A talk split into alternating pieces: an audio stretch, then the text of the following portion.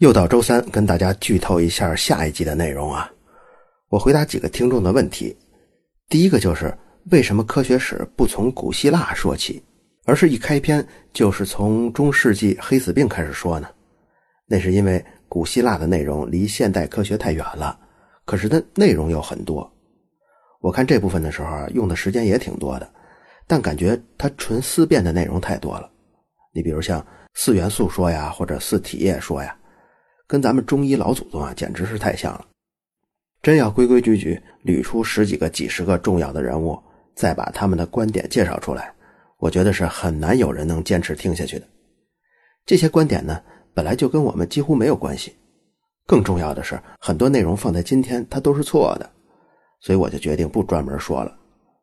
当然，我说这错只是放在今天这个角度看啊，放在当年三千年前，那还是非常先进的。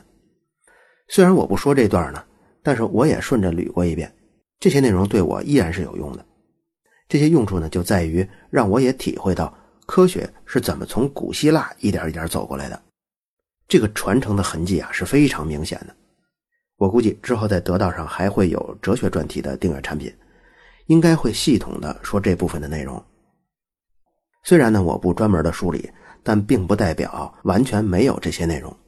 尤其是这套卓克科学史刚开始的部分，比如说第四节叫“中世纪之前的医学对与错”，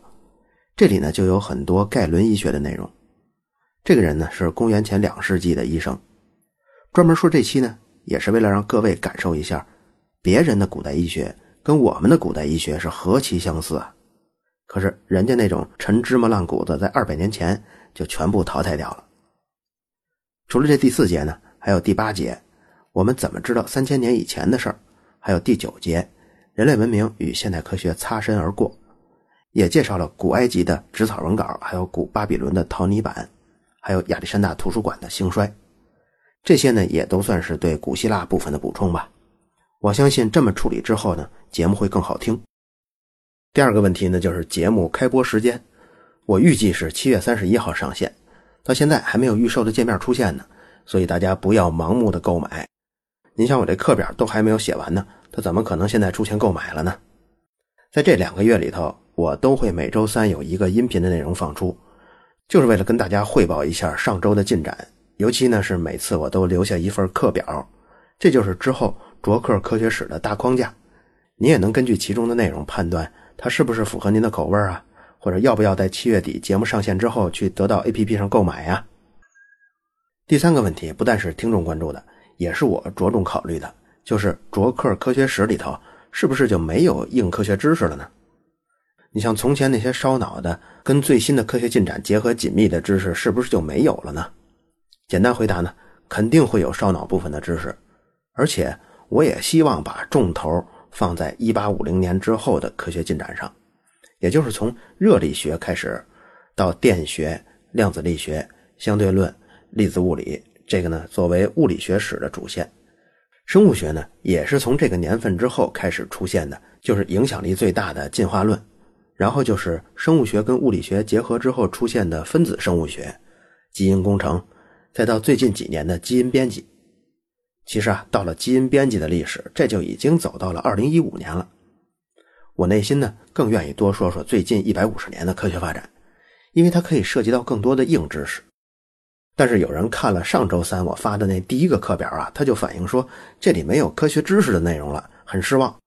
其实呢，我要对有这样想法的人说呀，您要能问出这样的问题呢，也从侧面反映出您对一四五零年到一八五零年这四百年里头科学界发生了什么，应该是几乎不了解的。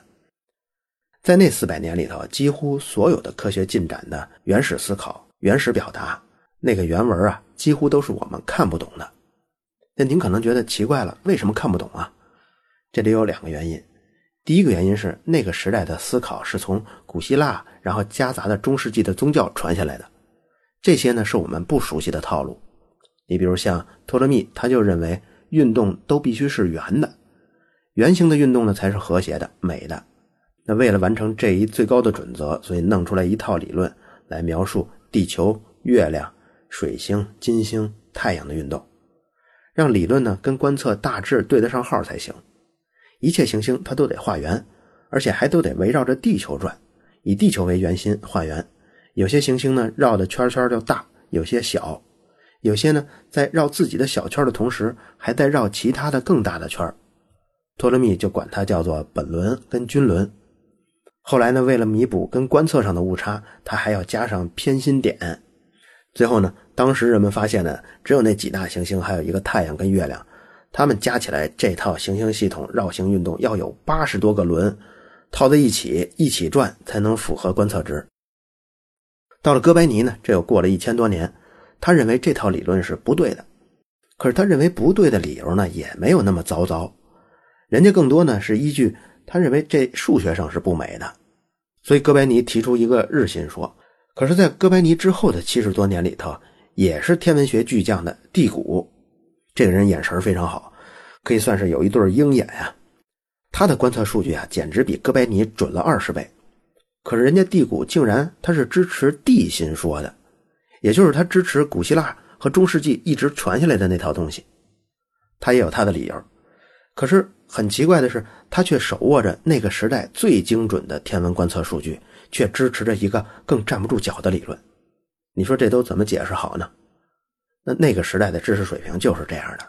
这些就是一八五零年之前典型的硬知识的内容。我要是仔仔细细的把八十多个轮互相套着怎么转，把这个都给讲清楚了，这些知识啊，要我说也真够硬的，但也没用啊。所以卓克科学史的前百分之三十五吧，大概是这个比例。它是不会出现你喜欢的那现代科学的硬知识的，但大约呢，就从第五十课开始就已经有微积分的内容加入了，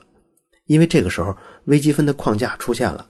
符号系统也跟现代接近了。这个符号系统呢，也要特别的说一下，这也是我们不能理解那四百年里头科学著作的原因，